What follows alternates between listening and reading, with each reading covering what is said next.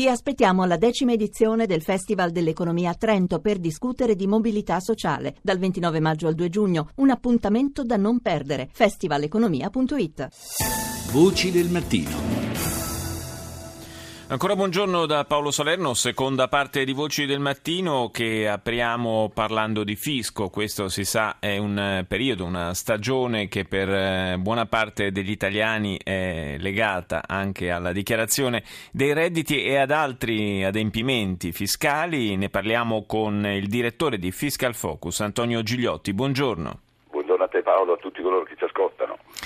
Allora, partiamo direi dal 7.30, eh, da quando è stata annunciata la disponibilità del 7.30 precompilato abbiamo visto susseguirsi anche sui giornali, sulle agenzie di stampa, una serie di informazioni abbastanza contraddittorie ed allarmanti. Eh, innanzitutto chiariamo eh, una cosa, eh, è indispensabile scaricare dal sito dell'Agenzia delle Entrate il 7.30 oppure volendo volendo si può fare la dichiarazione dei redditi esattamente come tutti gli altri anni? Beh Paolo, consentimi una piccola precisazione perché tu nel presentare il, la novità hai fatto bene a dire quindi è possibile visionare, no? Perché mm. ancora tanti contribuenti si aspettano di ricevere a casa una busta con la dichiarazione dei redditi già compilata dal fisco. Non arriva assolutamente niente a casa, nonostante si dice il fisco ti compila e ti manda la dichiarazione. No, il fisco quest'anno sta tentando questo esperimento, mi auguro quindi che a breve possa funzionare perché potrebbe dare una svolta, ha la possibilità da quest'anno offerta al contribuente di, di compilare una dichiarazione, il vecchio 730, però con alcuni dati perché ancora non è in possesso di tutte le banche dati del contribuente. Quindi tanto per fare un esempio, il contribuente che nel 2014 ha sostenuto delle spese mediche deve stare attento perché queste non ci stanno sì. nel modello precompilato da parte del fisco. Questo è un primo punto fondamentale. Però abbiamo sentito che ci sono anche tanti errori che riguardano dati che in teoria dovrebbero essere assolutamente a disposizione del fisco.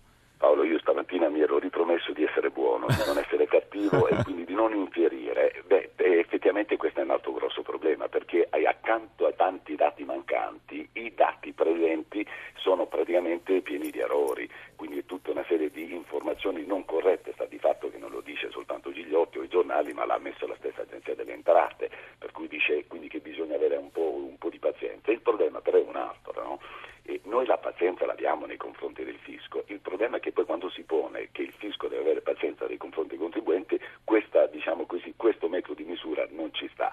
Cosa vuol dire? Vuol dire che io devo avere intanto una certa preparazione a poter accedere al mio 730 precompilato, ciò vuol dire che su 20 milioni di contribuenti il 65% sono pensionati, quindi faccio fatica a pensare che il pensionato possa accedere al computer, eh, accreditarsi eccetera eccetera, ma non basta non è sufficiente accedere al computer e riuscire a visionare il 730, ma io devo avere anche una certa preparazione di natura fiscale, almeno un minimo, per poter dire se quello che ha inserito è esatto o meno.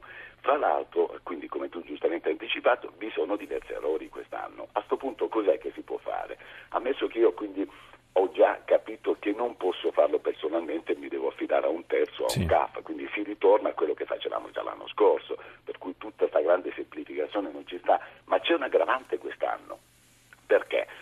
Con la novità cos'è che ha fatto il fisco? Ha addossato la responsabilità sul professionista o sul CAF anche nel caso di errori di eventuale imposta. Quindi mentre nel passato magari il professionista poteva rispondere delle sanzioni se c'era un errore, da quest'anno io rispondo anche dell'imposta. Ovviamente il professionista o il CAF cos'è che ha fatto?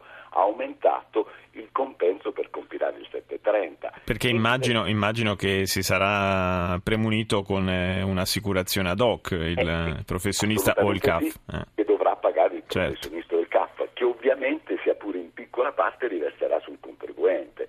Guardi, è stata fatta di recente una ricerca da parte della Fondazione Nazionale Commercialista e sai cosa ne è venuto fuori? Che dei 20 milioni, circa 6 milioni di contribuenti accetteranno integralmente il 730, ma non perché ritengono che sia corretto e quindi va tutto bene, perché hanno fatto due conti e dicono se io devo dare a Gigliotti che mi ha compilato il 730, 70-80 euro perché acquista questi circa i prezzi, per l'aver compilato e integrato il modello e per avere un rimborso di 80-90 euro, tanti contribuenti diranno beh lascia stare, tanto praticamente quindi piuttosto che pagare 70-80 euro, avere il rischio anche di un certo. controllo, rinuncio. Il rinunciare 6 milioni di contribuenti porta circa un tesoretto nelle casse dello Stato di circa 1,5 miliardi di euro. Quindi oh. questo è un po' quest'anno questo famoso tesoretto. Fermo restando, ma... fermo restando, che però se anche io lo accetto integralmente, ma contiene qualche errore, alla fine ne sono responsabile. Eh, vedi, questa è un'altra fregatura, ecco perché a volte mi incazzo con no? vabbè, dicia, per, vabbè, diciamo mi arrabbio con il fisco. Ecco, diciamo, usiamo un termine più francese. ecco, allora,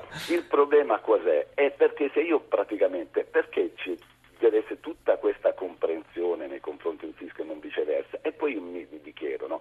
ma se tu mi dici che hai fatto un modello che deve essere per il contribuente, per il pensionato per aiutarlo, ma cosa vuoi che capisca il pensionato? Se il dato che tu hai mandato, quindi io ritengo, ti do la fiducia, mi dici che l'hai compilato te, me l'hai mandato te, io poi devo capire se tu il dato che mi hai mandato non è corretto e se io non me ne accorgo io rispondo del tuo errore, cioè, che siamo veramente pura follia. Questo, questo, è veramente un pochino kafkiano, effettivamente. Insomma, torneremo a sentirci presto perché ci sono altre scadenze che, che premono alle porte, in particolare quella della Tasi. Allora, eh, io per il momento ringrazio Antonio Gigliotti, direttore di Fiscal Focus. Eh, alla prossima volta, naturalmente.